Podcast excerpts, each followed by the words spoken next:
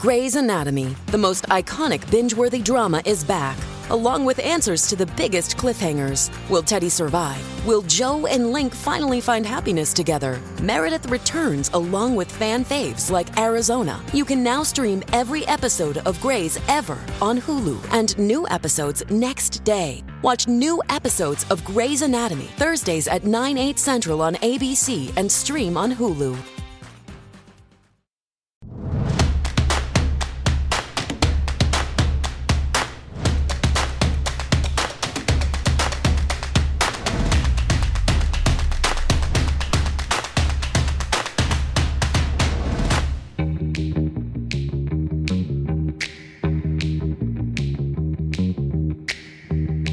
Live from Studio 6B on a Friday night ending the week. Rick Delgado's doing news, doing what even is that? Little double duty tonight, Mr. Delgado. Yeah, well, it's a typical Friday, you know. Paul's uh, MIA. Paul's uh, shopping or something or whatever he does on Fridays. yeah. And uh, Rick Emirati's here. He's going to have sports uh, in the flashy suit tonight. Mr. Emirati, how are you? Hey, Big D, big college football weekend, m- enormous. It will be enormous. Clemson Notre Dame is probably the highlight of that weekend. No doubt. Um, good NFL card as well on Sunday. Me and Paul did our sports radio show this morning, and we talked about all those games. Um, live from Studio 6B on a Friday night. Lots to do, lots to talk about as we end the week. Just a reminder we'll be on next week, Monday, Tuesday, Wednesday. And then we'll be off till January 4th. So Monday, Tuesday, Wednesday next week. Then we're off till the new year, January 4th. And man, the fireworks will be ready to go then. That'll be one hell of a week to come back. got Congress and Senate being seated on the 3rd. You've got the runoff on the 5th. And then you've got God knows what on the 6th.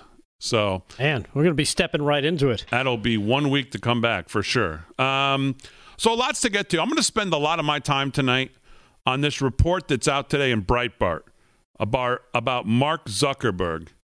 And if you remember, Dine- Dinesh D'Souza, this filmmaker, conservative voice, got into some issues and went to jail for uh, FEC violations of, I think, around $20,000.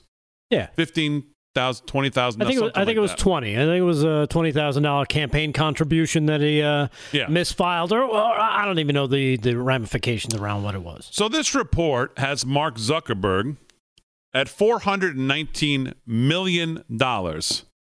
Nonprofit contributions improperly influenced the 2020 presidential election. Now, do you think Mark Zuckerberg is going to catch any kind of grief for this, or uh, asked any questions about it, or even looked into, or the media will take any interest in this story written by um, Michael Patrick Leahy over at Breitbart this morning? Absolutely not. Absolutely not. This thing is as detailed, goes through, and I'll tell you what, I give huge credit to Phill Kline, who's been on this show two or three times. And Phill Kline was on this Facebook Money probably in October, maybe even sooner. But I saw him talking about it in October. He came on the show for the first time probably then too. And uh, this report is out from the Amistad Project and Phill Kline's group. And um, he has been on top of this. So I'm going to go through this because,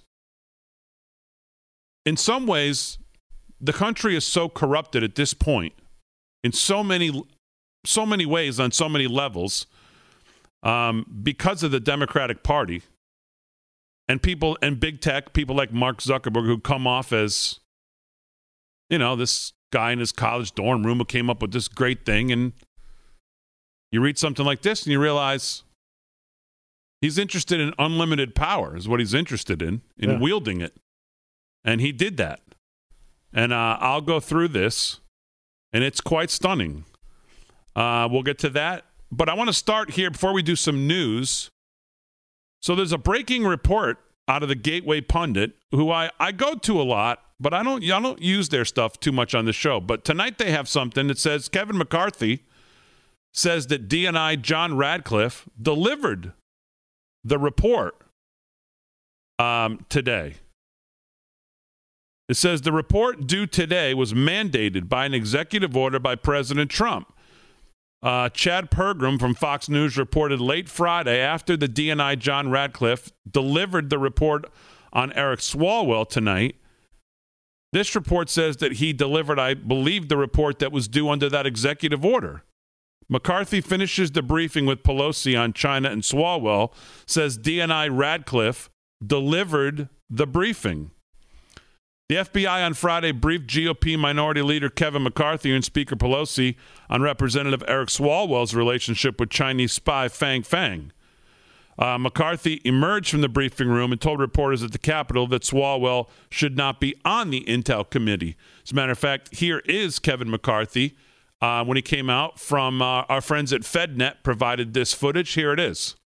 I don't talk about what goes on inside there, but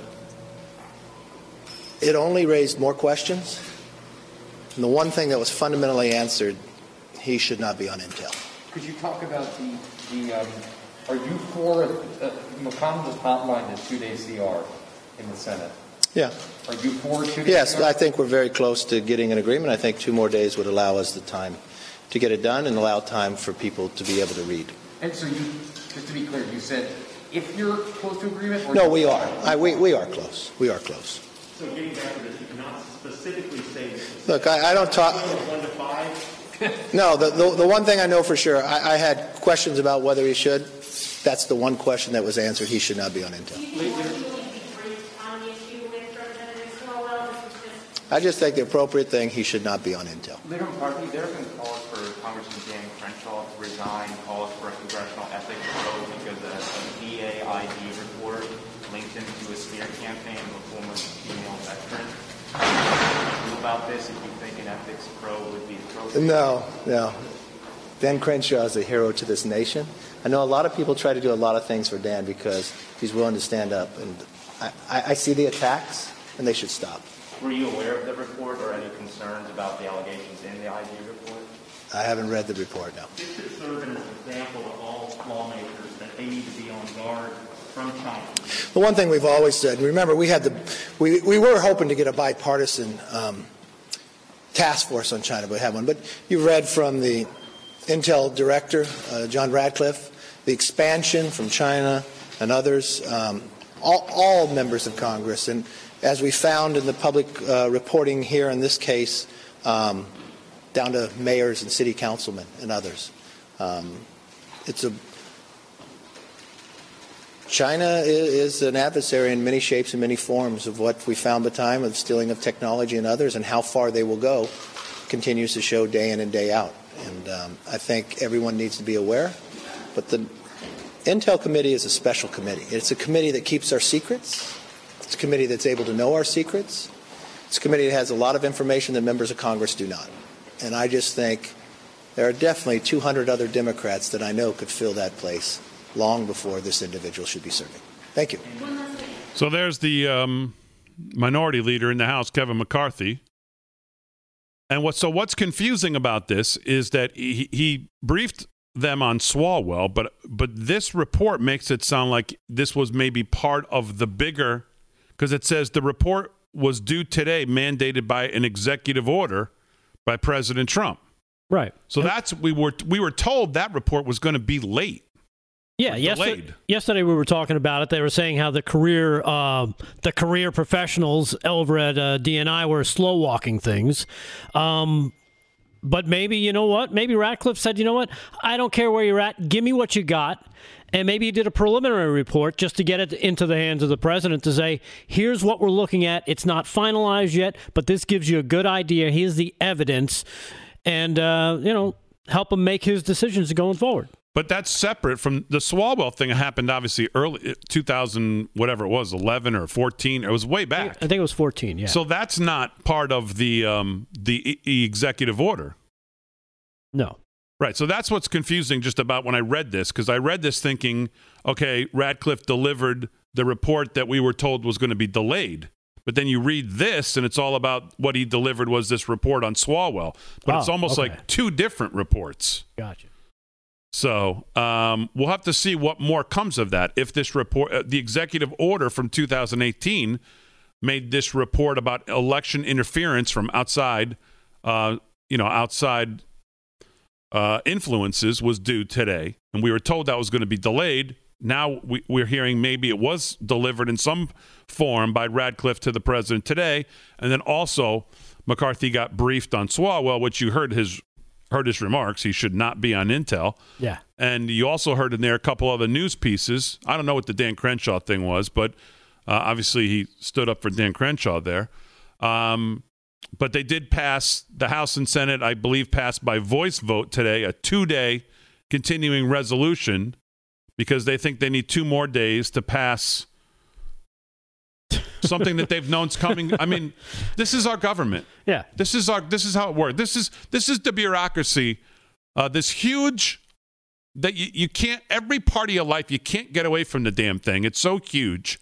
And yet this is something they've known is coming for months. And here we are on Friday going, oh, we need, let's, let's pass a two day continuing resolution to get to Sunday. Yeah, it's like the guy that waits. Who And, operates like this? uh, the guy that waits for the last day before uh, Christmas to go Christmas shopping. That would be me. I know what that's like. But basically, you're running around with your head on fire, trying to make sure you get everything that you're supposed to do. Whew! You don't even care what it looks like. You just get it done. That's what we're dealing with. But this is the federal government. They shouldn't be acting like this. You would think. As we, as we approach $28 trillion in debt. Yeah. And and what's amazing is that you remember Katie Hill? Yeah, from California. Yeah. She stepped down. Why? She's out of Congress because wasn't, she. wasn't she boffing the intern or something? Yeah, she was having sex with her own intern. Yeah. Okay. this guy was compromised by a Chinese spy, and they can't even extract him from the Intel committee, let alone Congress. He should just be he should be barred from ever holding any type of elected office. You would think. Yeah, bang bang with the fang fang. Now we heard we heard that I saw some reporting today that he have may he may have been um, the FBI was obviously had her under surveillance and went to him and said, "Hey, you're um, you know, Your little wang wang with the fang fang here. is not working out." yeah. And it still I think continued on. Well, then, then all of a sudden she left the country, from what I understand. 2015, I think. And or she just left. she left right after I guess they had this briefing with him. So they think, well, maybe he tipped her off, which he could have. We don't know. Here he comes walking to his house in Washington, D.C. today. There was a camera person out there, and here he comes up the road without a mask. Now, D.C. has a mask mandate. Um, so, in some respects, well, I mean, I guess good for him for not wearing it. Stupid thing's not doing anything, anyways. but he's not following the rules, not following the rules. And here he comes, and he just walks up, and, uh, you know, so again, rules for thee, but not for me. For, uh, Eric Bang Bang with the uh, Fang Fang Swalwell. One of the more uh, repulsive people, by the way, that you could ever watch on television. And just, you watch Eric Swalwell and everything you know about him, you just go, well, yeah. Yeah, I can see it. Yeah. When he's on. Kind of failing upwards. One of those people that seems to have things handled for him because he can't really figure it out on his own. You know, he's on the Intel committee. He was uh, he was prepped and groomed and packaged packaged money for his his election by a Chinese spy. He couldn't figure that out. Yeah.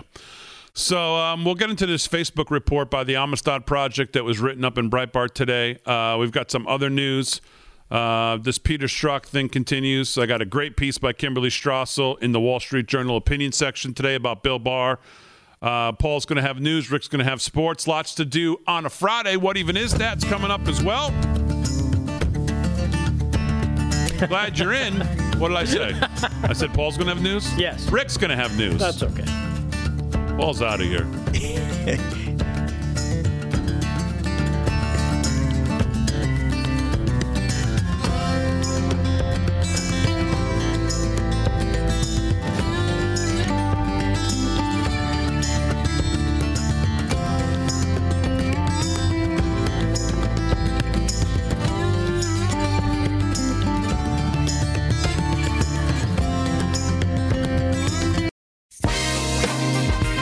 17 past the hour, live from Studio 6B on a Friday night. Real America's Voice, Dish Network, Channel 219, Pluto TV, Channel 240. Glad you're in. Rick Delgado's doing double duty. Paul's off tonight.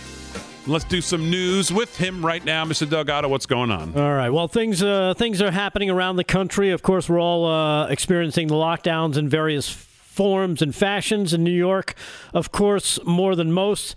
Uh, but New York City uh, has decided they're going to change things up just a little bit. They're allowing outdoor diners to use indoor bathrooms. Wow. Think about that. So I guess taking a dump outside wasn't a good look for the city. no, no, it's pro- probably not. No, it's probably not. so diners look. in New York City are now allowed to eat at restaurants as long as they sit in the snow, but they can use the indoor bathrooms. At least that's what the rule is. As You wouldn't Thursday stand night. out, by the way. it's not a good look. but you would not stand out. No. uh, on, on Thursday night, the administration of uh, Democratic Governor Andrew Cuomo enacted these new rules. Yay for him. The initial guidance released publicly by uh, the council to Mayor Bill de Blasio stated that customers were not allowed to even enter inside of a state liquor authority licensed establishment for any reason while the uh, lockdowns were in effect. But that guidance wasn't very clear, so they changed it and is now allowing customers to use the bathroom inside. Uh, let's see, customers may not enter the inside of the establishment for any reasons, but again, being changed, they contacted the governor and all the elected officials saying this is not human. They got responses, and that, I guess, led to Governor Cuomo making the change and announcing it on uh, social media as well. So. Mayor de Blasio uh, was in front of a camera today. And of course, anytime that happens, that's usually going to be a problem for anyone who's got an IQ higher than 10. and, um, well, I mean, he's single handedly destroying New York City, single handedly. Yes, COVID's been bad, but he's, a, he's handled it about as bad as you can. Um, here's what he's talking about. Here's a little bit from the mayor. Now, you just pick out the line you think stands out here. All right. All right, here we go. Here's the mayor. Here's the genius mayor of New York City. Roll that, G. We need to do better, and we will. Sure. And that means a commitment to fighting disparities and inequality in every part of the life in New York City, and that certainly takes Stop. us to you- education. see, see, here's what they always do, and here's what he's going to continue to do. I've told you this before. All these, all these Democrats, what they always do, these progressives, they have to pan the now so that they can sell you on the future. Everything about now has got to be just we're gonna it's we're gonna do better. We're gonna focus it. Every everything's inequality. We're gonna we got all, everything now sucks. We got to pan everything about what we're doing. Meanwhile, he's been there for now what? How many years? He's been reelected. it's all it's all been him. But somehow he's going to take you to the future. The here and now is always terrible. Let me sell you on what I'm going to do down the future. What? Listen, it just continues. Go ahead. education, where if you're talking about uh, the problems of disparity, if you're talking sure. about structural racism, Of certainly course. policing is not the only area to talk about. There are many areas to talk about, Hmm. and education must be front and center. There has been so much that needed to be addressed in education in New York City. And from the beginning, what I tried to focus on was a very simple concept equity and excellence. That we needed to profoundly change the distribution of resources. Uh, I like to say very bluntly, our mission is to redistribute wealth. A Bingo. lot of people bristle Hold at that it. phrase. That Stop isn't- it. Bingo. Winner. We have a winning Yeah. line. We have a winning line. Let me say bluntly that we, what we want to do here is distri- redistribute wealth. Yeah, that that's the example of saying the quiet part out loud, and he he doesn't he, he doesn't even try and hide it. He makes no bones about it. No. This he could have the he could have the Venezuelan flag behind him. He could have the Russian flag behind. He could have any of those flags behind him in any one of those countries and fit right in perfectly. He could fit right in perfectly to any of those socialist paradises. This speech could go on state TV and fit right in perfectly. Yeah. That's the mayor of New York City. Because he wants to say, hey, all these evil people with money need to be, we'll take it from them. I'm your Robin Hood. I'm gonna, I'm gonna collect their shekels and give them to you. Right. His whole premise of of the of racism in education now and how it has to be equitable. This idea. Uh, see, it's never about the individual. You ever notice that? He just assumes that everyone's going to move together from this if they start together and end together in the same place. And anybody who, I mean, the, that idea that that there's no individuality here, even conceptually thought about, that kids are going to Nothing. There's nothing about the individual. Some are going to move quicker, some are not. Right. Resource. No, no, no. It's just everybody's got to start and end at the same place, no matter how we get there. Well, And that's that's the only way that any of these systems are going to be fair or seem fair. Right. It's going to be fair because it's one size fits all. Everybody gets the same size sweater. That's what you wear all the time, and it's fair, and everybody looks the same. That it's that's fair. But meanwhile, hey, this kid runs a little hot. Maybe this guy doesn't even like sweaters. Maybe it doesn't go with the other clothes that he has. Who cares? They don't care. They still want you wearing this. You know, it's that one size fits all. Even though everybody's different. We got anything else there from the mayor, G? Was there anything left in that clip? Let me hear this genius. fact the phrase we need to use. We have been doing this work for seven years to more equitably redistribute resources throughout our school system. That means pre K for all, 3K for all, advanced placement courses in every high school, including those that never had a single one. It, it means changing school funding formulas. There's so many things that we've tried to do to profoundly rebalance the equation. Community it sound- schools. sounds important, doesn't it? It sounds it sounds very very important. Education sounds really important when you listen to him talk about all this. Meanwhile, at the drop of a hat, they closed the whole thing down, based on nothing, no science. That's for sure. Go ahead. needed the help the most in communities that had not been invested in. That work will continue this year for sure, this hardest of all school years. But starting in September, the Chancellor and I announced our 2021 Student Achievement Plan, which is going to focus on closing the COVID achievement gap and ensuring that there is fairness for our kids, support for them, but with a special focus on the 27 neighborhoods most deeply affected by COVID, and those are black communities, Latino communities, Asian communities that bore the brunt. So this work has been going on in a lot of different ways over the last seven years. It has to intensify now, given all the lessons we've learned during this most painful of years.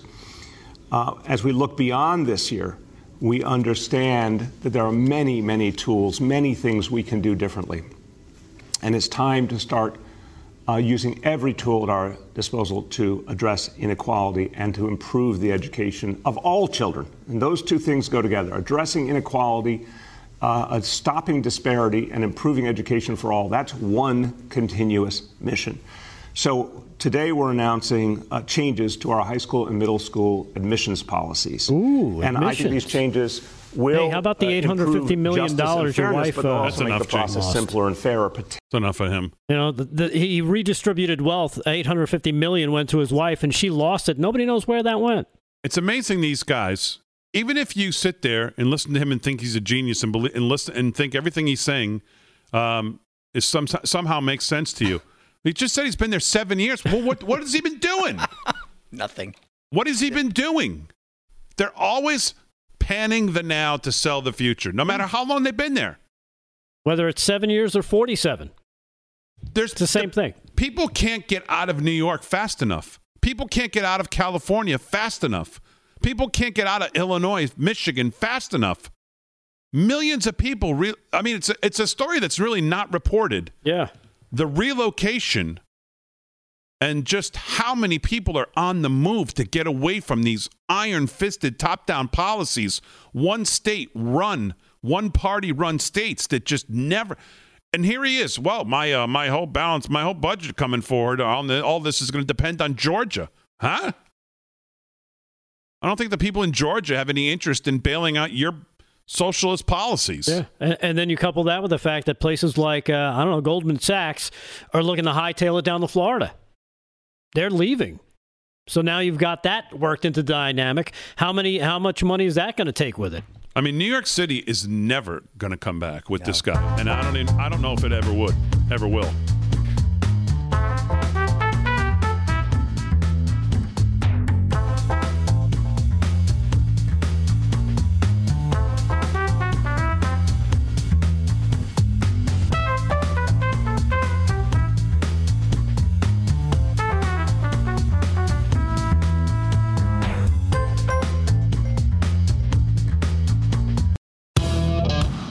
30 minutes past the hour live from Studio 6B on a Friday night. Glad you're in. Rick Delgado's doing double duty, doing the news. What even is that coming up top of the hour? Rick Emirati's going to do sports.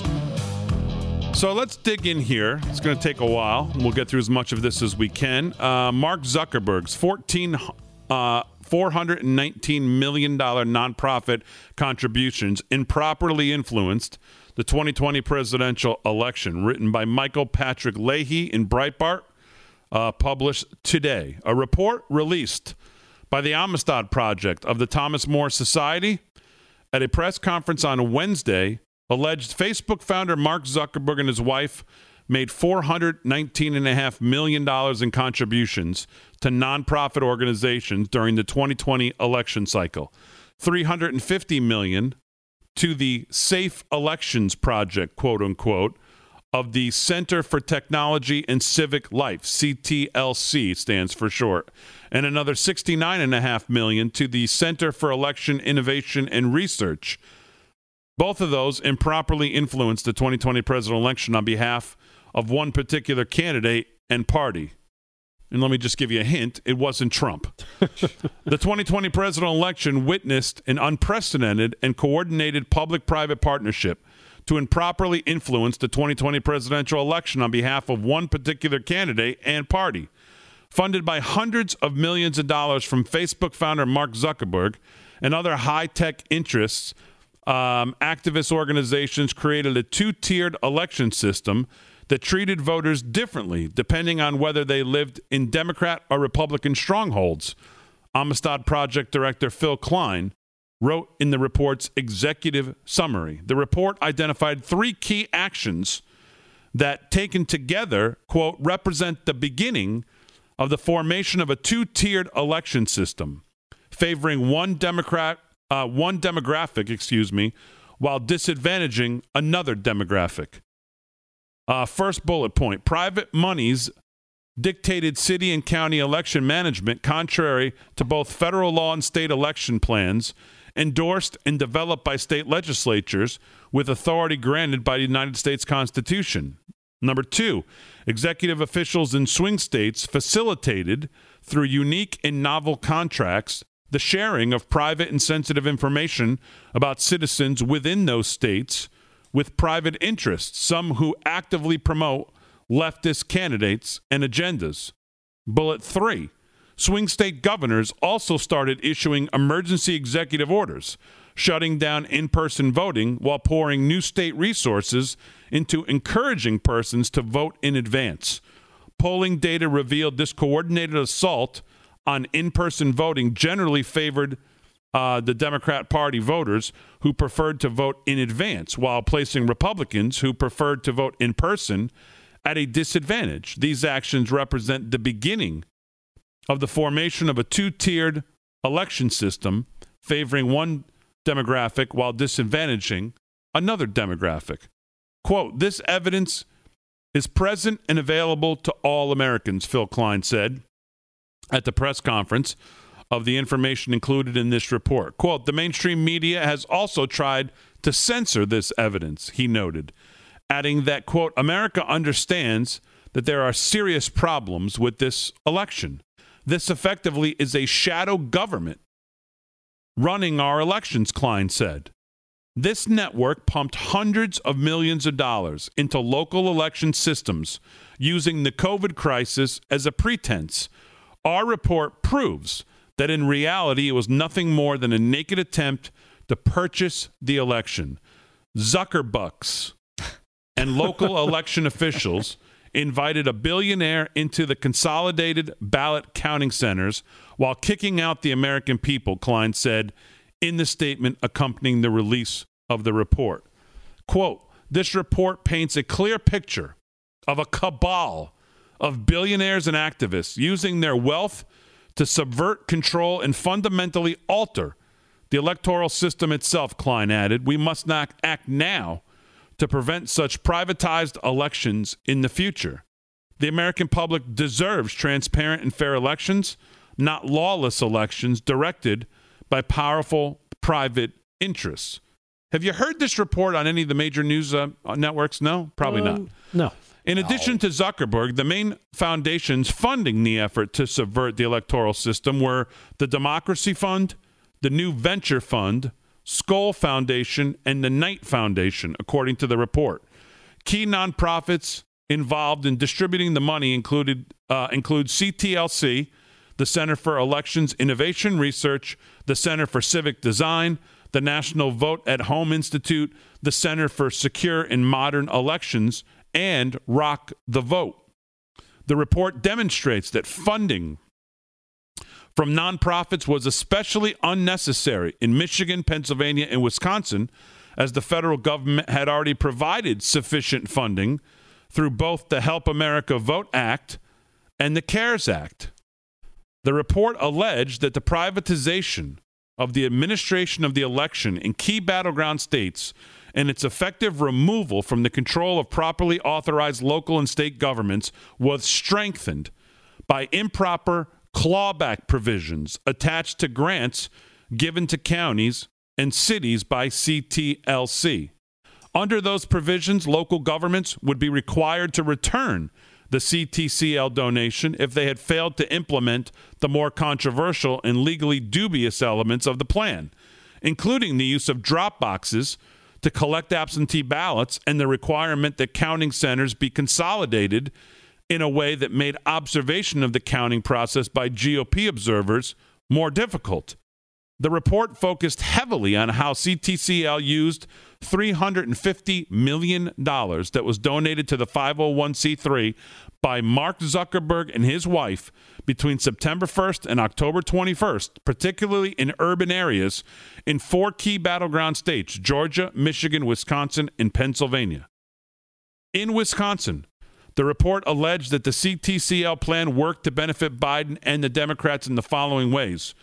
CTCL inked a $100,000 grant to the mayor of Racine, Wisconsin in May of 2020, directing the mayor to recruit four other cities, Green Bay, Kenosha, Madison, and Milwaukee, to develop a joint grant request of CTCL. This effort result in these cities submitting a Wisconsin safe election plan on June 15, 2020 to CTCL and in turn received $6.3 million to implement the plan.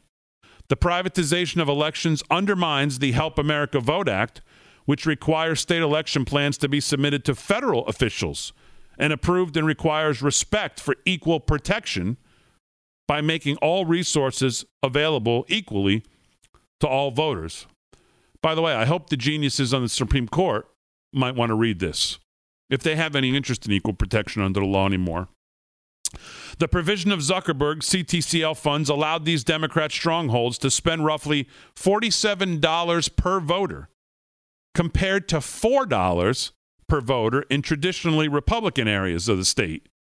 Moreover, this recruiting of targeted jurisdictions for specific government action and funding runs contrary to legislative action plans, election plans, and invites government to play favorites in the election process. The Wisconsin Safe Election Plan was not authorized by the state and considered state election integrity laws as obstacles and nuances to be ignored or circumvented. Moreover, CTCL retained the right in the grant document to, at its sole discretion, order all funds returned if the grantee cities did not conduct the election consistent with CTCL dictates. Think about that. Effectively, uh. CTCL managed the election in these five cities. And this plan violated state law in at least the following three fashions. Number one, the plan circumvented voter identification requirements for absentee ballots by attempting to classify all voters as indefinitely confined due to COVID, and later, after the Wisconsin Supreme Court criticism by ordering election clerks to not question such claims. Number two, the plan initiated the use of drop boxes for ballot collection, significantly breaching the chain of custody of the ballots and failing to maintain proper logs and reviews to ensure all properly cast ballots were counted and all improperly cast ballots were not.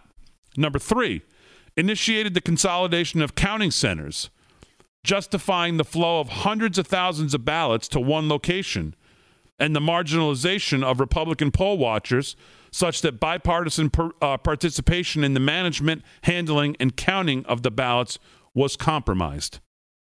These are but some examples of radical changes in election processes that opened the door for significant fraud in Wisconsin. Sounds like a, a dictator might be involved in this at some point. I mean, uh, and you love the way they, they, they frame it. Oh, the Wisconsin Safe Election Plan.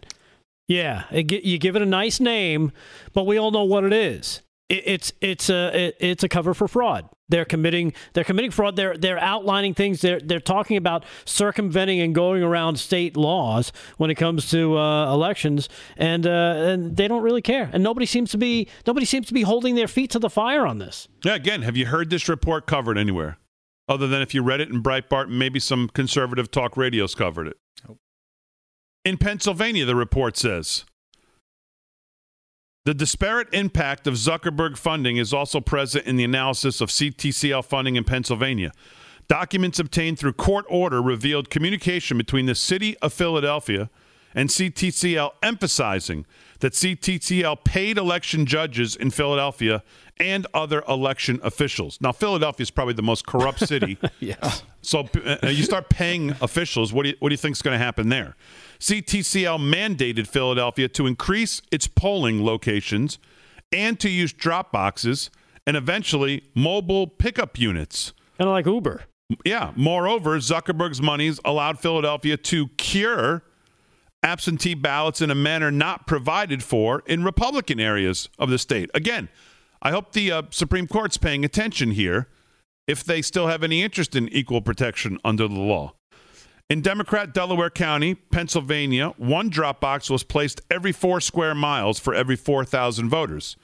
In the 59 counties carried by Trump in 2016, there was one drop box for every 1,100 square miles and every 72,000 voters. Government encouraging a targeted demographic to turn out to vote is the opposite side of the same coin as government targeting a demographic to suppress the vote. This two tiered election system allowed voters in Democratic strongholds to stroll down the street to vote, while voters in Republican strongholds had to go on the equivalent of a where, Where's Waldo hunt to find a drop box. And I still have Michigan here to go through, but that's yeah. just a little bit from this report in Breitbart. And it's just stunning. It's just absolutely stunning. And again, I give Phill Kline a tremendous amount of credit. He saw this, he was on this, he warned about this well before the election. And again, you just you think about all of the stuff that happened before the election and where were the Republicans? Where were they on all of this? Where were they on all of this in all of these states? Where were the state legislatures? Where was somebody sounding the alarm that this was going on? Anywhere. Yeah, you you would think they'd be on top of it, but uh.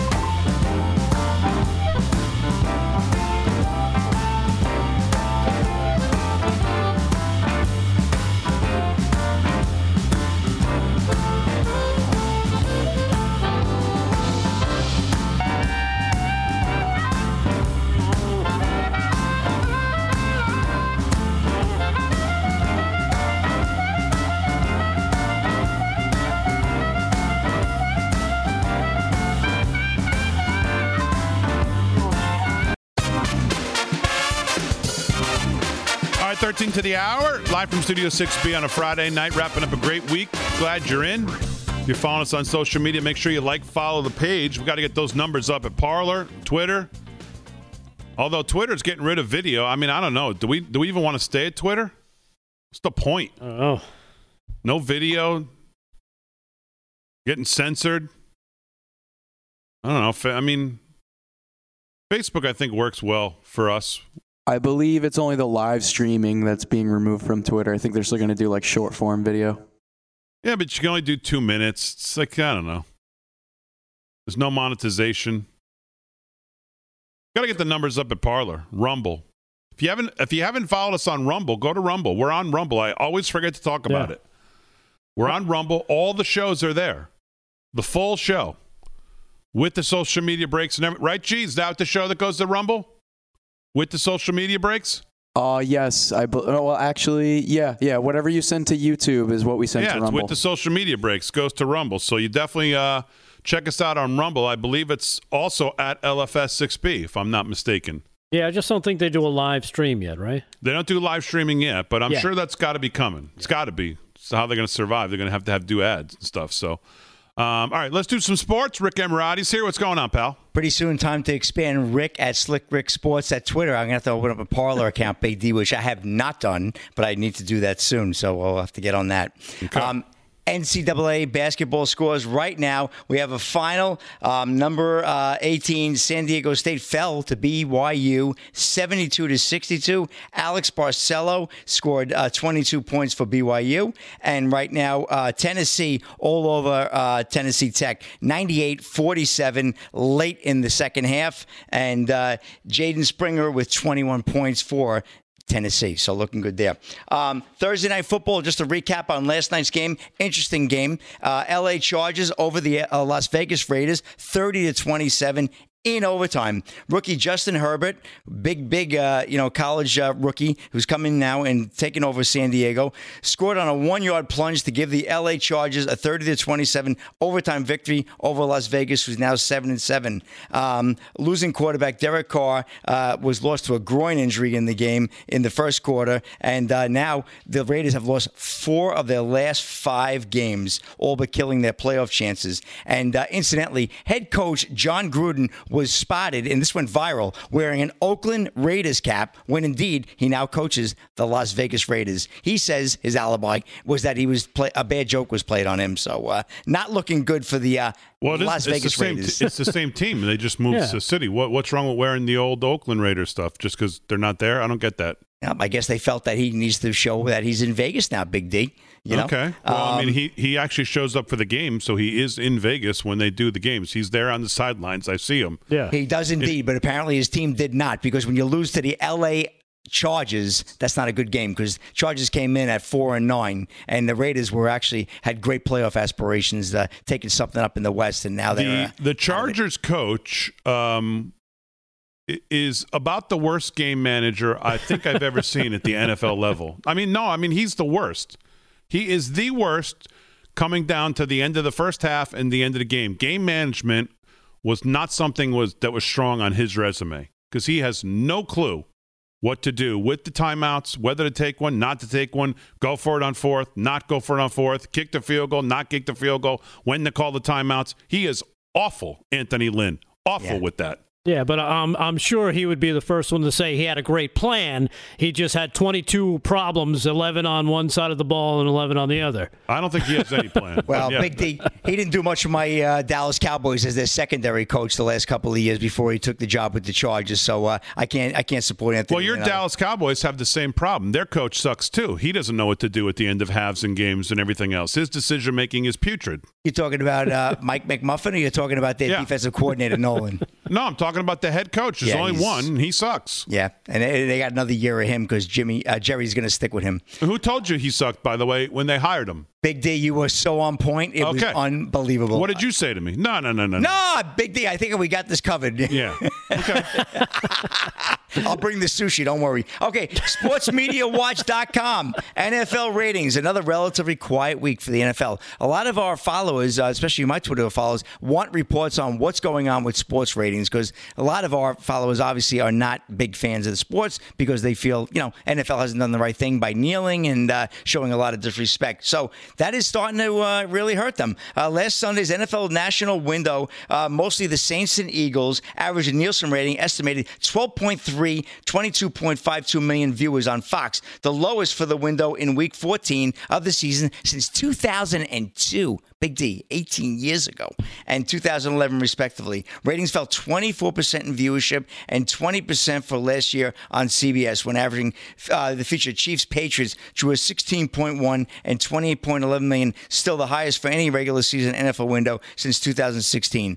NFL ratings, no doubt, are dropping. The message is coming out, and there's no cap. Now, the fact that the number one Dallas Cowboys are not winning isn't helping, but you know, quite frankly, NFL ratings are starting to really, really fall. Yeah, because So- people are sick of these athletes like LeBron James and these NFL guys who make zillions and millions and tens of millions and hundreds of millions of dollars and trash the damn country while they're doing it. It's repulsive. And people are sick of it. And they should be sick of it.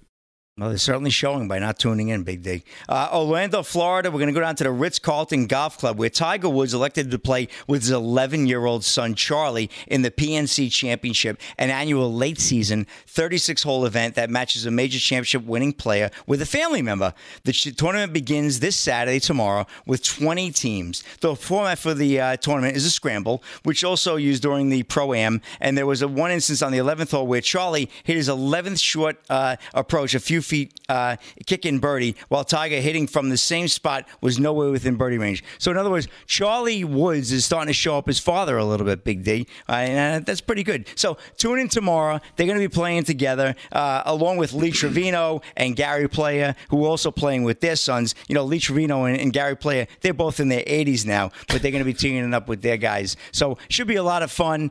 And uh, hey, Charlie Woods, hey, he might be our next big uh, big cat, Big D. Let me tell you something. I saw the video of them on the range, him next to his dad. Yep.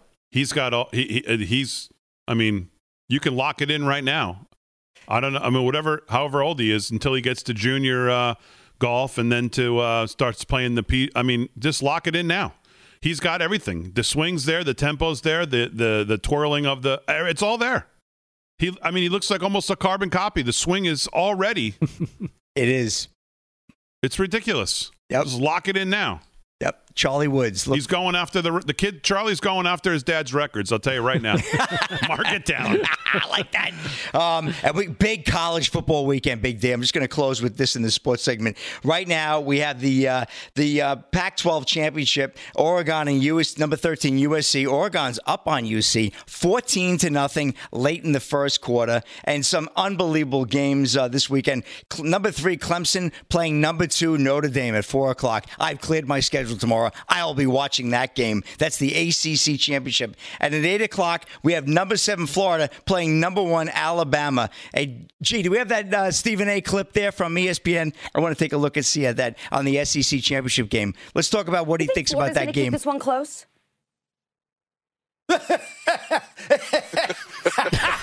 what? Close. it's a wrap.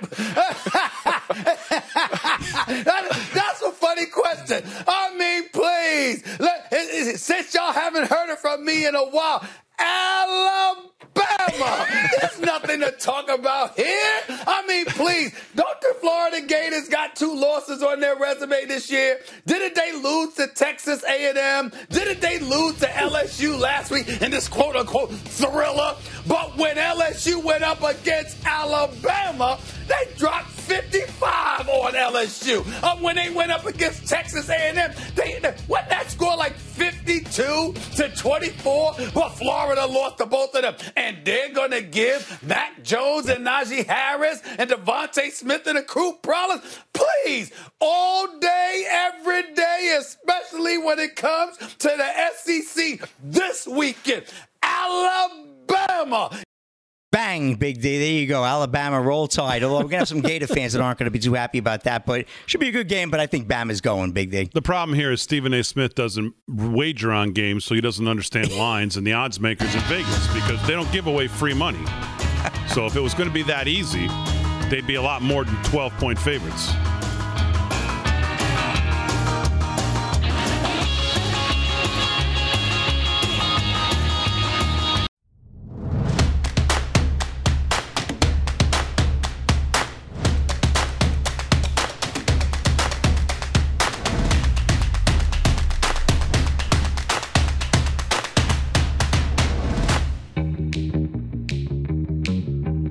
From Studio 6B, hour two on a Friday night. Real America's Voice, Dish Network, Channel 219, Pluto TV, Channel 240. Glad you're in. Paul Nolan's off tonight. Rick Delgado's been doing news. Uh, Rick Amrati's going to have sports. We'll uh, continue with our report from Breitbart. We're still going to get into what happened in Michigan And I'm going to give you some other things from this fine report in Breitbart today about Zuckerberg and his $419 million investment to buy the election. We'll get to that. Um, we'll also get to a pretty cute piece in PJ Media uh, entitled Great News 60% of Americans think Joe Biden's doing a bang up job as president elect. we'll get to that. And we've got some clips of Joe Biden in his um, kiss ass interview with Stephen Colbert for some reason. I mean, talk about, you know, he's got no real questions. He, um, whenever he gets asked a real question from Peter Doocy, who's the only one who will even yell a real question at him, he acts as if he, he's just, he can't believe it was even asked.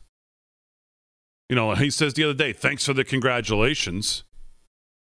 Like, well, Joe, what do you th- what do you think? Them? I mean, I know you're used to them kissing your ass everywhere you go, but they're not really supposed to. This guy asked a real question, either give an answer or walk off, and he turns around and says, "Well, yeah, thanks for the congratulations." Like, yeah, yeah, thanks so much. Glad you recognize I'm here. Meanwhile, they haven't they haven't asked him one serious damn question the whole election, not one. Mr. V- Mr. Election, uh, Mr. Vice President elect, you looking good today. Nice suit, good color, nice tie, matches the socks. We like that. Uh, that- that's what they thought. What kind of flavor are you going to get today if you go take your granddaughter for ice cream? Stuff like that. Peter Doocy says, Hey, when did you find out your son was under investigation? He turns around and says, Yeah, thanks for the congratulations. Like, screw you. How dare you ask me that question? Well, you know what? At the maybe it sounded like uh, congratulations, investigations, congratulate. You know, the guy the guy is uh, you know he, he's suffering a bit. And then he runs to Stephen Colbert. Meanwhile, you got Catherine Herridge. You got other people at CBS that could at least hopefully ask some questions. She would definitely do a great job. But no, he goes to Stephen Colbert. All right, so we'll get to those clips here in a second as well. But right now, it's time for one of my favorite new segments here on the show. That's Rick Delgado with What Even Is That? All right, Damon. Well, thank you. And uh, you know, since the start of this whole pandemic thing, uh, what is it? Uh, it, it, it- What's amazing is in three months it's going to be a year. Crazy. But there's been a collective rush to kind of reimagine everything. You've heard the word, right? Reimagine. Let's reimagine school. Let's reimagine work. Let's reimagine just about everything in our country and in our lives. But not for the better. And at first glance, it's it seems like it's a great word, right? Reimagine. It, it seems like it'd be a great bumper sticker. It's a great word because it makes it sound like, hey, you're really doing something innovative and creative for the good of everyone, right? Yeah. But is it really? Mm. Well, now Hollywood is the latest to jump onto the reimagined bumper sticker brigade as they have incorporated into their vernacular. Yeah. But when it comes to Hollywood, it's just the latest thing that they're using to market to the consumers, which is us. It says, hey, look, look at us. We're all out of ideas. Watch this turd. Um, and I'm sure you've seen these attempts yourself, and you're like me, just kind of shrug it off and mumble, yeah, I guess that's another movie I'm not going to go see. But don't get me wrong. It's not like some of these haven't been wildly su- successful and great. Movies that maybe were made, I don't know, 40, 50 years ago, they get an update. They get current actors, maybe better CGI special effects, but they basically stay the same. The film doesn't change. Not so when it comes to a film being reimagined. That's what I'm talking about. That really screams original thoughts have left my head so far that we need to redo something that was already super successful and make it suck. Enter then the latest one. That would be Zorro. Yes. The Mexican bandito hero who's basically Robin uh, Robin Hood jacked up on pinto beans has now been reimagined with a woman. And she's going to fight mm-hmm. with a sword social issues. can you say studio write off? Yeah. Better yet, can you say, what even is that? What are you people doing? Has it ever occurred to these adults in Hollywood that not every movie or TV show needs to be reimagined with women or gay people or what have you? It's okay to have straight male characters, especially if you want people to go see this stuff or you're into that whole, you know, I don't know, money making thing.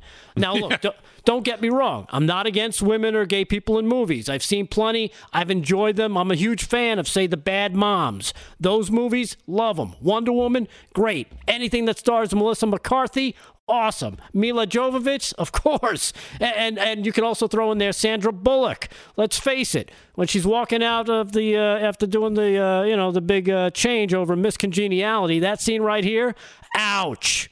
Okay, but for all these great movies driven by strong female characters, you also have to have your reimagined movies. You know, like Ghostbusters.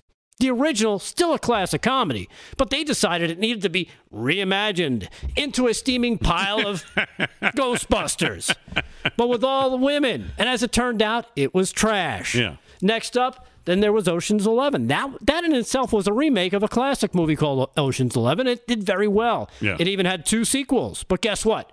That even wasn't enough. They needed to reimagine it. And what did we get?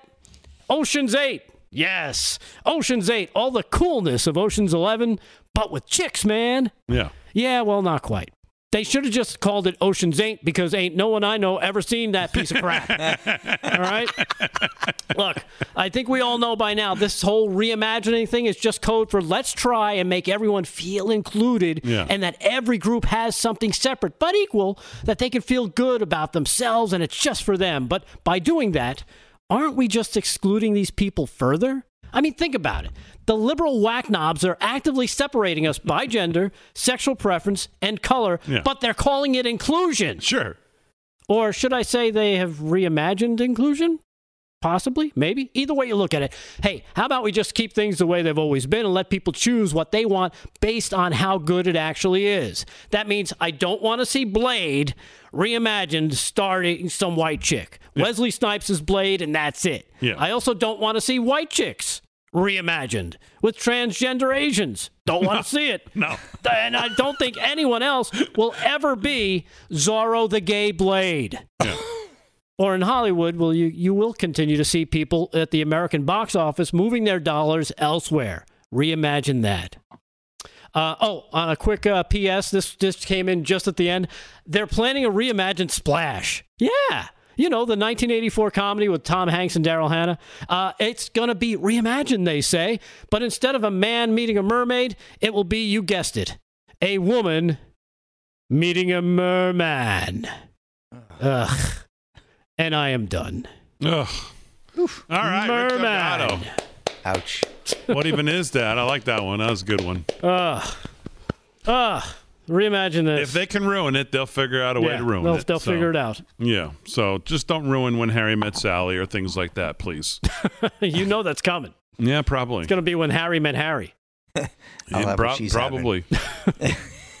um. All right. Very good, Rick. So let's. Well, we were just talking about it. So let's get to. uh Let's get to Joe Biden, and we might as well start with um the clip that everyone's talking about, and that is, of course, him talking about his son, um, Hunter, and whether that would be. I don't think that's it. G. There you go. The used against him. Here's that. People who you thought that you could rely on sometimes turn on you. What are you going to do and how will you sustain each other for the attacks that you know are coming your way? I mean, case in point, I know you want to be as bipartisan and reach across the aisle, but as Now, much just as stop it for a second. I mean, this is the first time I've seen some of this. What the hell kind of questioning is this? Can someone tell me?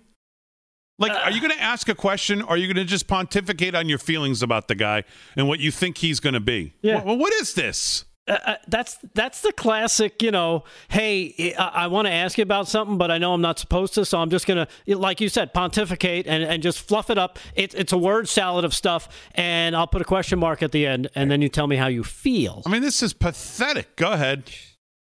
you don't want it to happen, you know that the people who want to make hay in Washington are going to try to use your adult son as a cudgel against you.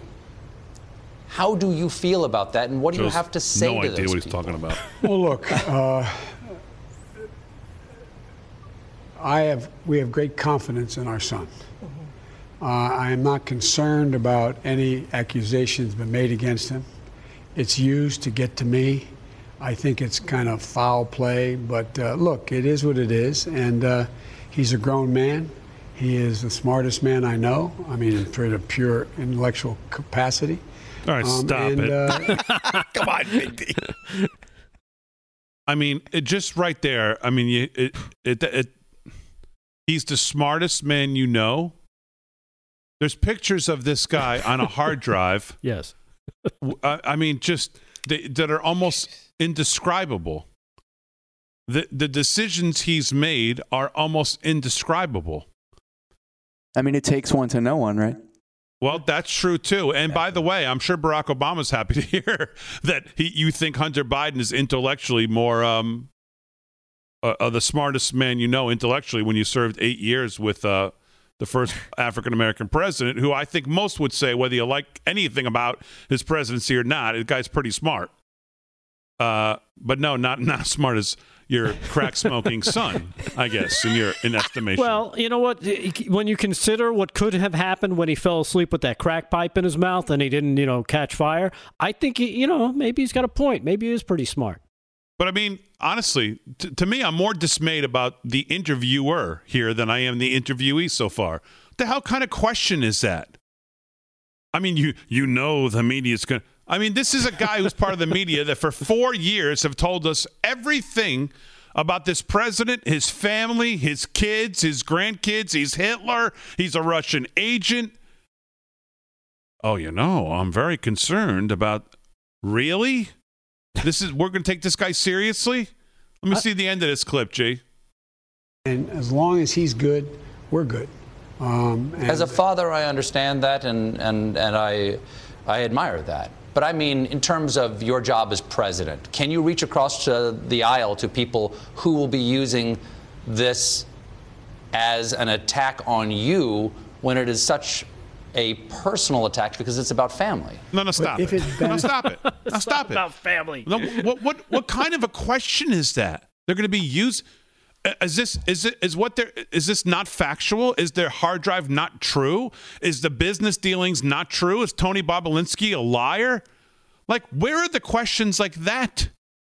Well, you know, those questions are never going to be asked by somebody like a Colbert. He's a clown. Never. He's a comic. He's not really a serious guy anyway. But for him to sit there with the soft lighting, you know, almost the between two ferns kind of look like, oh, it's so, you know, as a father, shut up. You're an idiot. He shouldn't even be on this show. But since he is, he should be asking him stupid questions like, hey, did you ever smoke crack with Hunter?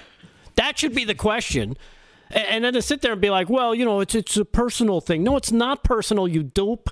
It's it has to do with national security. He's making deals with China, Ukraine. He's been involved. He's gotten 300, th- uh, three and a half million dollars from the uh, mayor's wife of Moscow.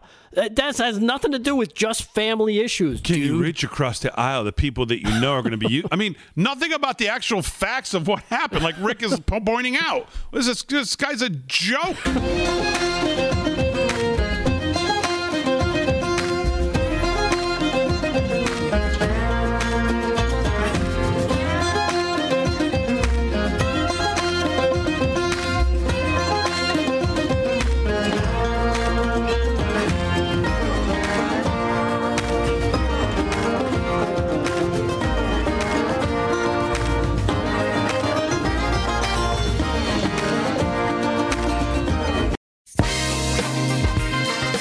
Live from Studio 6B, 17 past the hour on a Friday night, Real America's Voice. if Hunter Biden's the smartest guy Joe Biden knows, we're in big trouble. Bigger trouble than we thought. If this idiot gets into office, God forbid. Uh, we still got a long way to go here. We'll see what happens. All right, let's do some news, and we'll get to more of these clips if we can stomach them. Stephen Colbert's questioning. uh, but let's do some news with uh, Rick Delgado. What's yeah, going on, pal? Let's see. Well, the Commerce Department has decided that they are going to be adding dozens of Chinese companies to the blacklist, citing national security concerns. This coming from Wilbur Ross, as he announced that uh, yesterday. Secretary of Commerce Wilbur Ross announced it, and that he said that these about 80 firms, which are Chinese, will be placed on a list and denied access to U.S. technologies. Quote, what this is all about are these companies that are tied to the People's Liberation Army, he said. They has to do with access to very advanced semiconductor products. Semiconductor Manufacturing uh, International Corp, or SMIC, which is China's largest chip manufacturer, will be blacklisted as well as such supply firms as Broadcom and Qualcomm. The blacklisting will ensure that China, through its national champion SMIC, is not able to leverage U.S. tech to enable indigenous advanced technology levels to support its destabilizing military activities, Ross told the Wall Street Journal. And in, in November, the Defense Department added SMIC to the list of companies allegedly linked to the Chinese military. So the Trump administration officials have added these companies to the list, which now includes around 300 Chinese companies and their affiliates and su- subsidi- uh, subsidies. Earlier this year, telecom giant Huawei was added to that list as well. So again, that coming from just the news. And again, if you if you ever do want to catch up on news stuff that maybe you're not seeing, go to justthenews.com because they really condense it down, give you the great stuff that's always coming out. John Solomon's site, plus, and it's something that was pointed out to me. I didn't notice it until I think you pointed it out. Yeah, they they in. really dig in where you can see where they're getting this news. It's not it's not just made up. It's not anonymous sources. Yeah. So you really get some good stuff. Hey, Fran, do you know who one of the companies that may be on the DJI um, on the list is DJI? Which Ah. I've got about three drones, two gimbals. I've got all kinds of DJI stuff, and I believe they're on this list. Yeah, they're fully Chinese, as far as I understand. I know, but I mean, does that mean they're like watching all my drone footage? That it's like a passing through?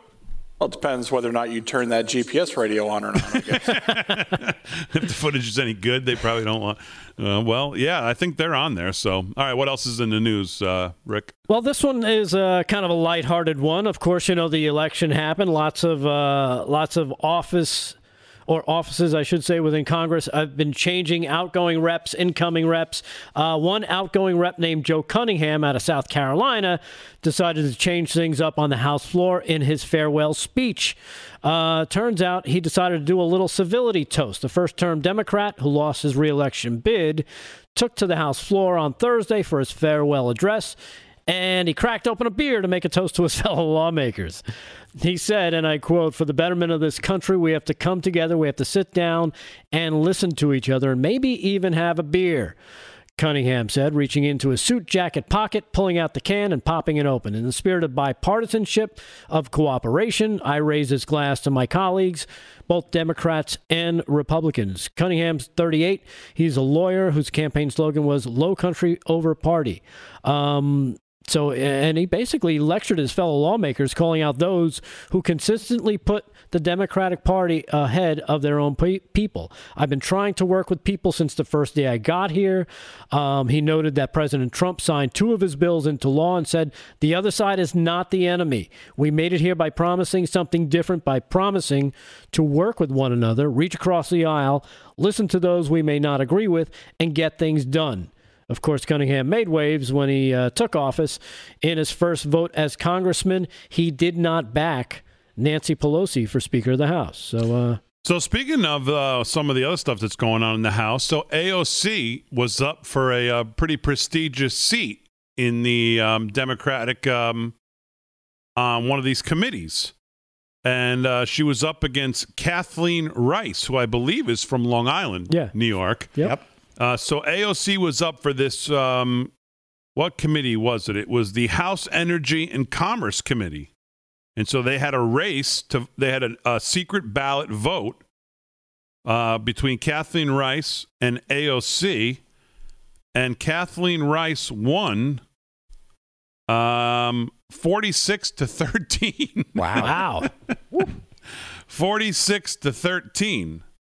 AOC lost the internal race in her own party to Kathleen Rice. So, um, yeah, I guess feuding with Joe Manchin and saying Pelosi and Schumer have to go, which she got a lot of a lot of people like me agree with her there. So a lot when you get conservatives agreeing with you and then you run for committee, you're probably not going to do too well. 46 to 13 not too good. So No. yeah. All yeah, right, what else is, it- it's kind of amazing she would lose that. Huh. Who'd, who'd have saw that one coming? Yeah. All right, what else is going on? Let's see. Um, this one dives into a little bit of sports. I don't know if you heard. Kareem Abdul-Jabbar is now actively asking for companies to uh, social media companies to censor conservatives. Um, you can't make it up. They actually have to say it and do it.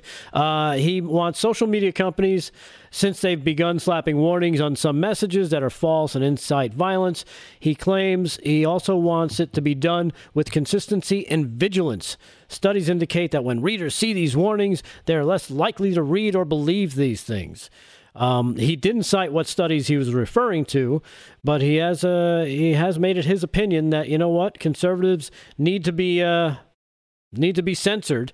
And this is coming from uh, you know one, of the greatest basketball players of all time, Abdul Jabbar, seventy three. He also uh, referenced Rudy Giuliani. Roseanne Barr, Jon Voight, and J.K. Rowling uh, as examples of why social media companies should do more to combat the spread pointing to Giuliani's stance on the 2020 presidential election, Wright's anti vax post, and Rowling's views on transgender people. So. Yeah, just another guy who can't stay in his lane. Yeah. I mean, come on. He's not. What has he really done in the last uh, 40 years? I mean, come on. Really? Yeah, he, he hasn't, he hasn't won anything, right? No. Well, no, but that's. I mean, I, I, that's. I'm not sure that's exactly the point. Who No, cares no. what he's done? I mean, who cares what? His, who cares what your thoughts on what? You, obviously, you don't believe in free speech. Okay, so just say that. I mean, what? Why do we need to hear from Kareem Abdul-Jabbar on his, his feelings on what uh, what social media policies or, or, or who should be censoring who? I mean, who cares what he thinks? Number one, even if he is idiotic. Number two, I mean, just please go away. All these sports guys, just go away. Well, you know what? I, I th- Put the ball in the hoop and shut up. I think it's I think it's fine. Kareem should talk more. Why? So we can see who these idiots are and know that we can eh, kind of dismiss them and be like, "All right, you're a moron." Um, But they're not dismissed. They're embraced by Well- most of the Democratic Party, most of big time media and colleges and universities and all these other places that the left has just taken over and tinged everything with leftism in this in this society. They're embraced by these people. So the other guy we talked about, who's um, on CNN, Oliver Darcy, he's all, another one. Ah, shut them all down.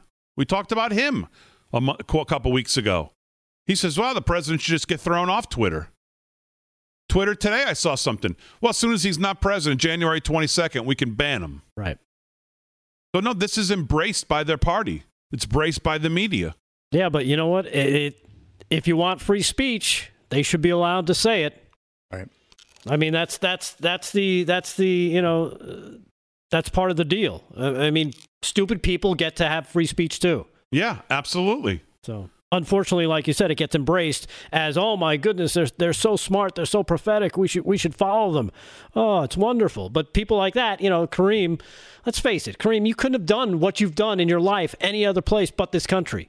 So for you to actively seek to shut people down kind of goes against everything that you were trying to do so you weren't shut down when you were coming up, when you were a younger person trying to make your way, trying to get ahead. But now you want to shut down everybody else who might have, you know, want, want to aspire to, to things that are, uh, you know, a little different than what you have. Following in LeBron's footsteps, all of them. All right, more news. More Stephen Colbert's joke interview last night when we get back.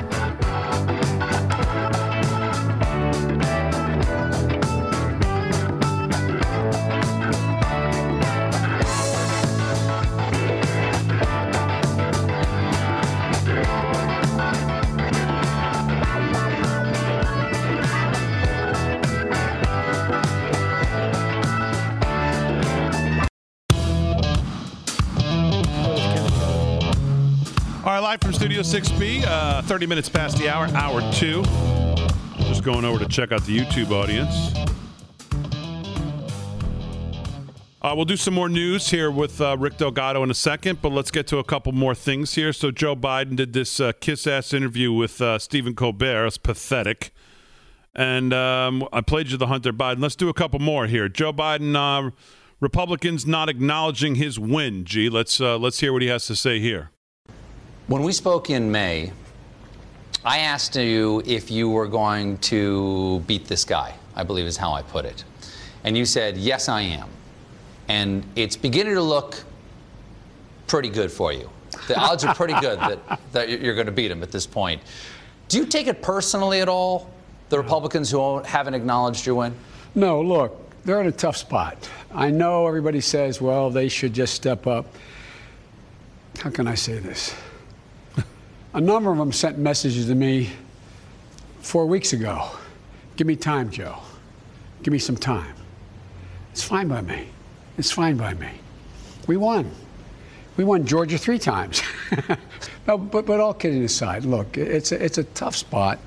Um, But you understand the spot they're in? I do. But, but because you understand it, you also have to understand how futile the spot is for them to resist the reality of the electoral college. Lindsey Graham. Lindsey Graham, a friend of yours, he has said things about you nicer than anything has any had been said about me. I wish somebody would say the things about me that Lindsey Graham said about you. D- Do you think you guys can patch it up and work together? Lindsey's been a uh, a personal disappointment because I was a personal friend of his, um, and uh, but look, uh, I don't think uh, I think that uh, I think I can work with the Republican leadership in the House and the Senate. I think we can get things done, and uh, and I think once this president is no longer in office, I think you're going to see his impact on the body politic fade. And a lot of these Republicans are going to feel they have much more room to uh, to run and cooperate. Well, there he's right, by the way, because we know how spineless the Republicans are. So he's absolutely right about that last part. If, God forbid, he takes office and Trump uh, is, it has to leave office, he's absolutely right. The, the, these, these, most of these Republicans are so phony, they'll fold right into place, just like Mitch McConnell's trying to position himself already. You'll have a good handful of them that will do that. So he's absolutely right about the last part. But here we here we go again. Stephen Colbert. Why does why do we need to him to inject what the situation is? Oh, it's uh do you do you find but no, really, do you find that spot that they're in because they're not uh, looking at the reality of this? Well, how does Stephen Colbert know what the reality of the situation is? Has he been on his show talking about some of the issues at uh, at hand at the Supreme Court at the equal protection? Of course not. He could give a damn about any of that. Well, how does he know what the situation is? We got to listen. We got to listen to this guy tell us what the situation is. And what's sad is that so many people will look to something like this and be like, "Now that's a good interview." That that this is where they get their news from. You know, people like that, Jimmy Kimmel and, and those clowns. These guys, it, it's fluff. It's fun. They're not serious, and you can tell because he's not getting real questions. When he gets a real question, what happens to Joe? Immediately, he becomes angry Joe.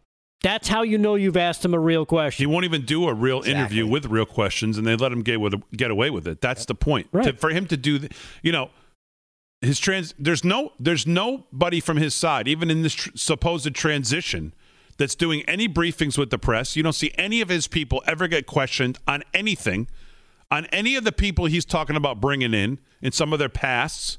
Some of the things they're doing right now, some of the people he wants to bring in, this EPA person he wants to bring in, who was in the middle of the Flint uh, water disaster.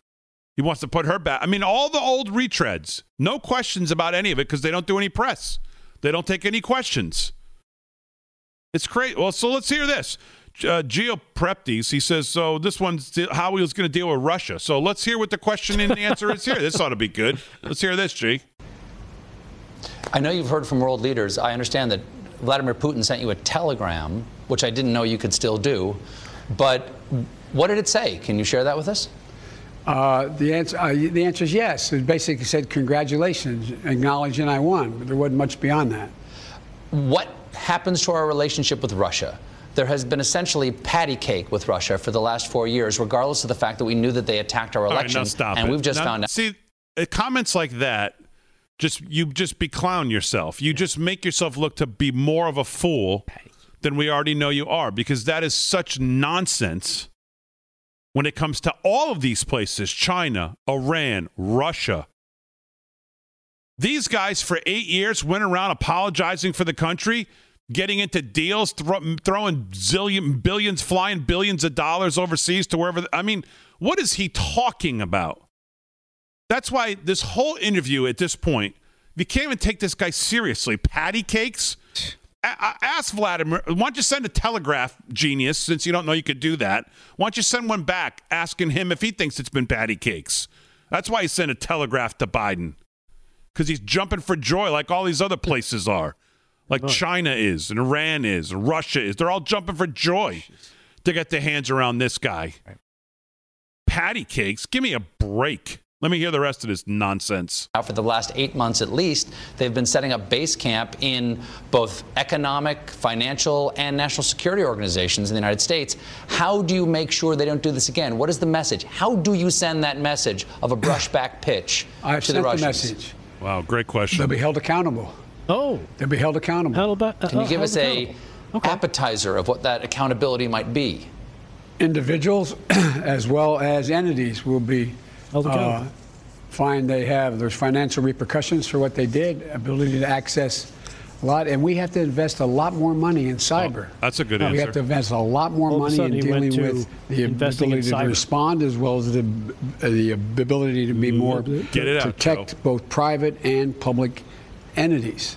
And we haven't made that commitment. We will under my administration. The hell kind of answer is that? That isn't an answer. That's a politician diverting from Russia to we need to work on cyber. For for what? Are you saying that you know that Russia's doing some cyber warfare that we should be uh, addressing? What are you saying, Joe? Or can you not say it because well, you don't know what the hell you're talking about? We're trying to address the current attack that we're may may still be under from this SolarWinds deal. Um, they think that maybe Russian actors involved with this, and they think it may be one of the bigger uh, cyber attacks the country's ever undergone. And the people I've talked to say they may not know the damage of this and how bad it's been for a little bit of time. Yeah. As they try to undergo redoing all the things they have to do to try to stay ahead of the game here.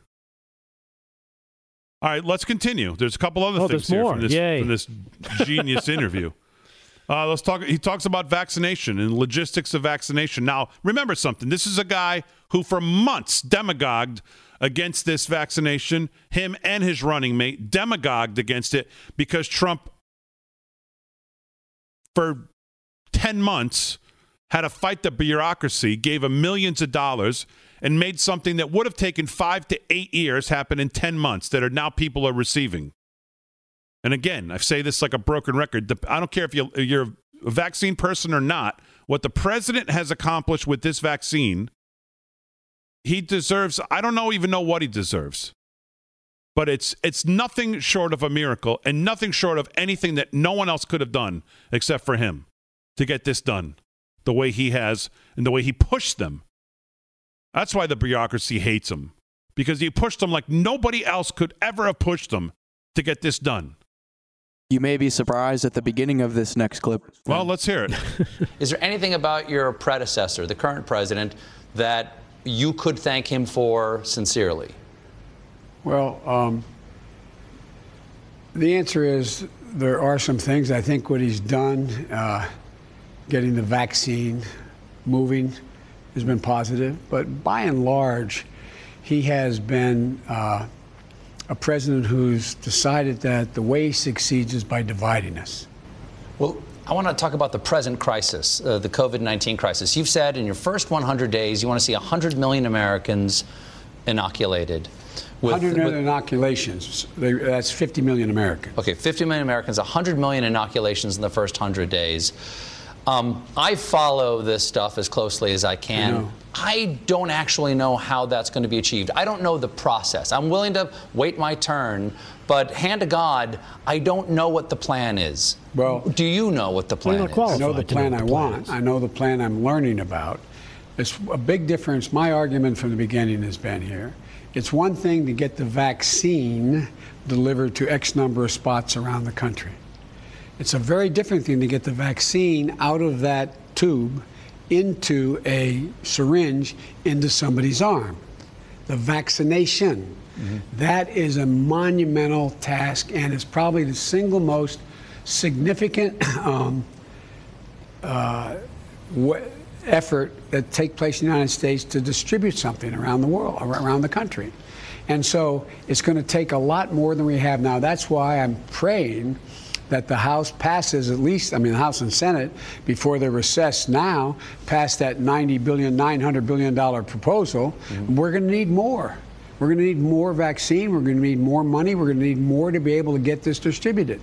But it's underway, and I believe we can get one, I, I think we can get 100 million vaccinations taking place. That's, and some of the vaccinations, you know, require two different shots, two different times. I know. And one of the things I'm pleading with the president to do now is order more of it. We stepped off the world stage. We walked away from the World Health Organization. We decided we weren't going to cooperate with any other nations in this and participate. That's a big mistake. Walls can't stop the virus. No, but but his cheesy masks can. Don't you worry. Okay. Uh, one last one from this ridiculous interview, uh, and this involves his wife. Let's uh, let's hear this, G. Now, some people have recently taken upon themselves to question that title of yours. Do you have any reaction to those people? Yeah, that was such a surprise. It caught me by surprise as well. I did not see that one coming. No, nor did I. And you know, it was really the tone of it that I think that um, you know he called me kiddo, and one of the things I'm most proud of is uh, is my doctorate. I mean, I worked so hard for it, and uh, and my you know Joe came when I defended my thesis, and um, but you know I got to hand her a doctorate on the stage, University of Delaware. But- she had two master's degrees. She kept going to school all the time while teaching at night. And then what happens is I said, Jill, why don't you get a doctorate and make us some real money? She gets the doctorate and gets a $2,000 raise. well, if you can't, don't worry. We'll do it in China and every other place. out in support of me. I, I mean, I am so grateful, and I was, you know, I was just overwhelmed by uh, how gracious people were. To Do you think me. it might be a little bit of a compliment that people were trying to think of something to criticize you about, and they were like, uh, "What do we got? I, I got it." Okay, I'll take it that Now, way. Now, what about you, as a husband who loves this person? Did you ever, you know, want to like get out a length of pool chain and go full corn pop on these people? The answer is it's no, close. the answer is no. No, no, but, but there's some of these, anyway. Mm-hmm. Yeah, good It idea, Joe. tone of it. I've been suppressing my Irishness for a long time. It's always a smart thing Yeah, to do. take him out behind the woodshed, right, Joe? Because you're such a tough guy.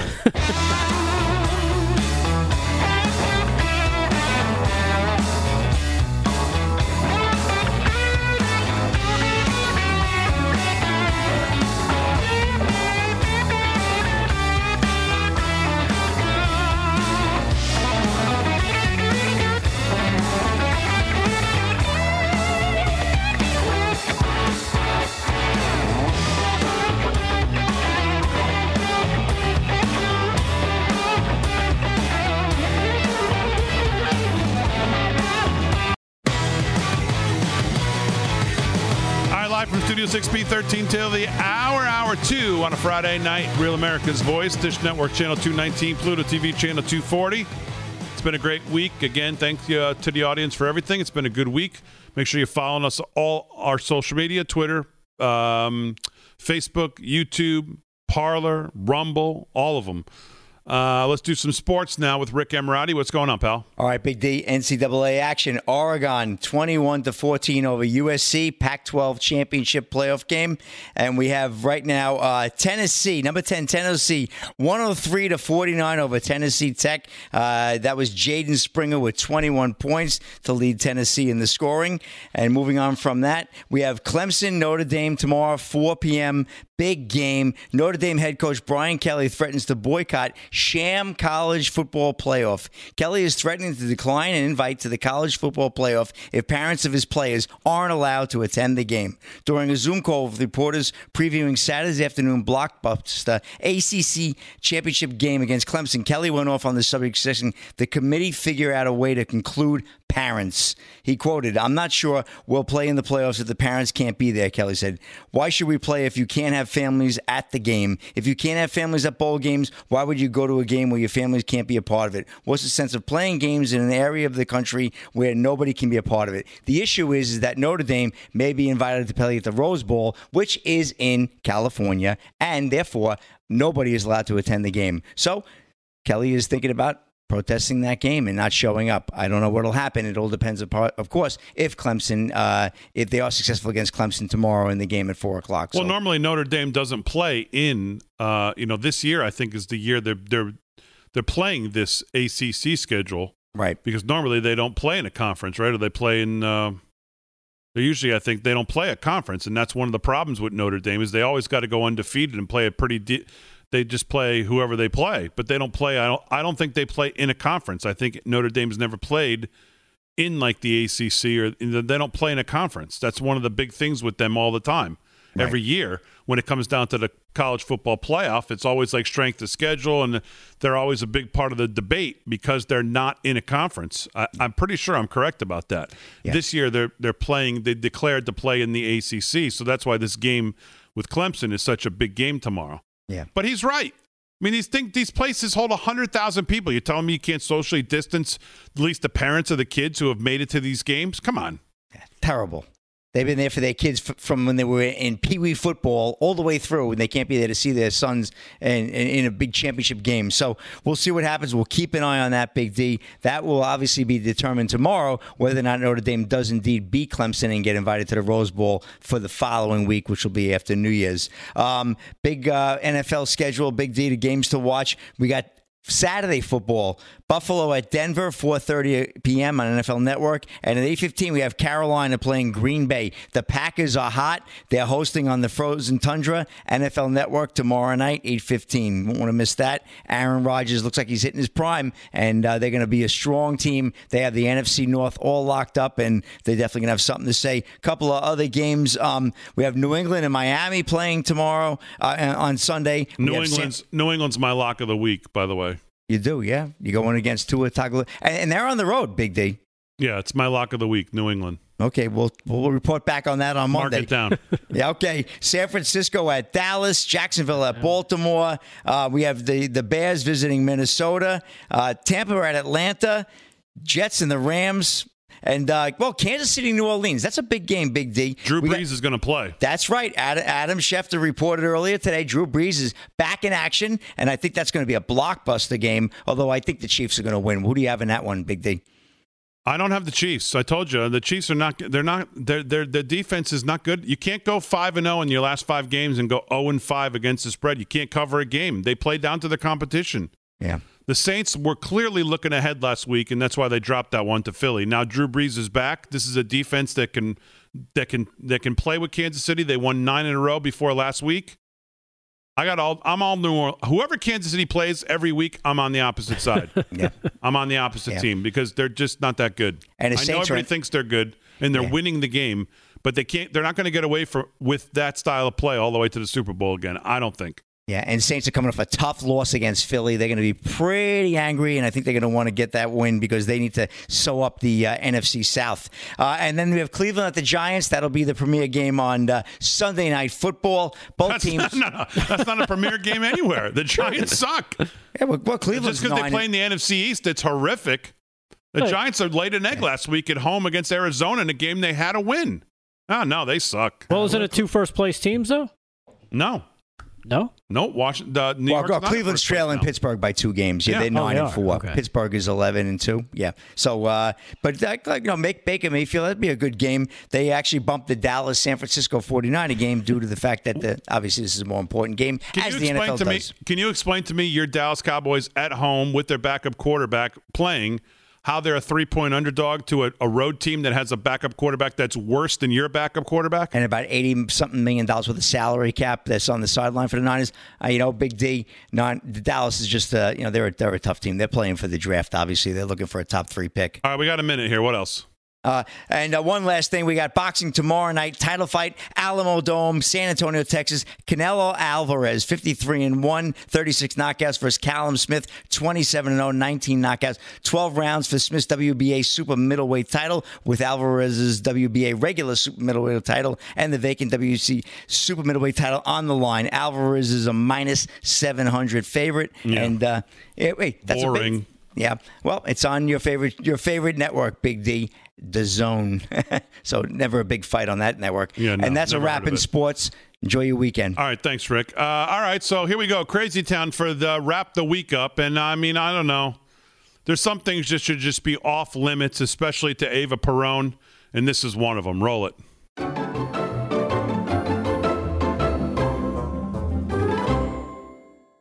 Thank you for joining us. I'm Governor Gretchen Whitmer, and I'm really excited to be here with all of you. And I also know someone who's been really following the rules and making sure that Now he just stays listen. safe She's and the nut. elves stay safe.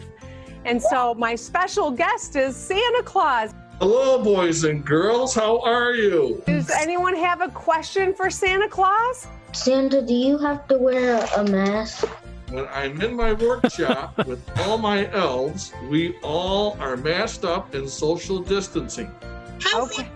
Hi, Santa. Hi, Santa. Should we leave out cookies and milk also some carrots for the reindeer this year? Yes, please do. Set up carrots and cookies if you can. We'll also also hand sanitizer if you're done with the cookies ah, and milk. come on. That was a good suggestion. That's no, it wasn't. Who, who told that kid to say that? Yes. Coronavirus in the North Look at this. Everyone has been testing negative. We're still getting tested. I think we're so far up north that it might not be getting to us, but we're not going to take any chances. We're all going to mask up. We're all going to wash our hands and we're all going to stay six feet apart. Hi, how can we keep people safe for Christmas? Oh. What I would suggest to do is what Look the at Ava governor Perone, how is excited telling she is. All the people of the great state of Michigan to do: social distance, wash your hands, and make sure you wear your mask when you're outside your home. And another way to stay safe during the holiday is to stay home, but call your grandparents and your cousins and your family. And it's the safest way to tell the people you love how much you care about them. This year, it has to look a little bit Mm-hmm. different so we can stay safe. And I appreciate all God, of I, you ho- doing I, your I part. really hope a house Santa, falls on that woman. Thank you so much for making time for us today. Let's hear your oh, best ho oh, oh, ho ho. Ho, ho, ho! Merry ho, ho. Christmas! Oh, Bye, everybody.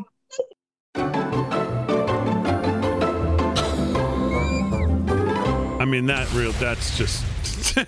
that's propaganda. that's really crazy town. All right, as always, we salute our military, active and active police, firefighters, first responders, EMTs, everybody on the front lines. Thanks, Cheat. Thanks, Fran. Thanks, everybody on the show. Thanks, Real America's Voice. Most of all, thank you, the live from Studio 6B audience. We will see you Monday night, 8 p.m. next week, Monday, Tuesday, Wednesday. And then we're off till January 4th. we will see you Monday night, 8 p.m. Get out of here, bombing everything.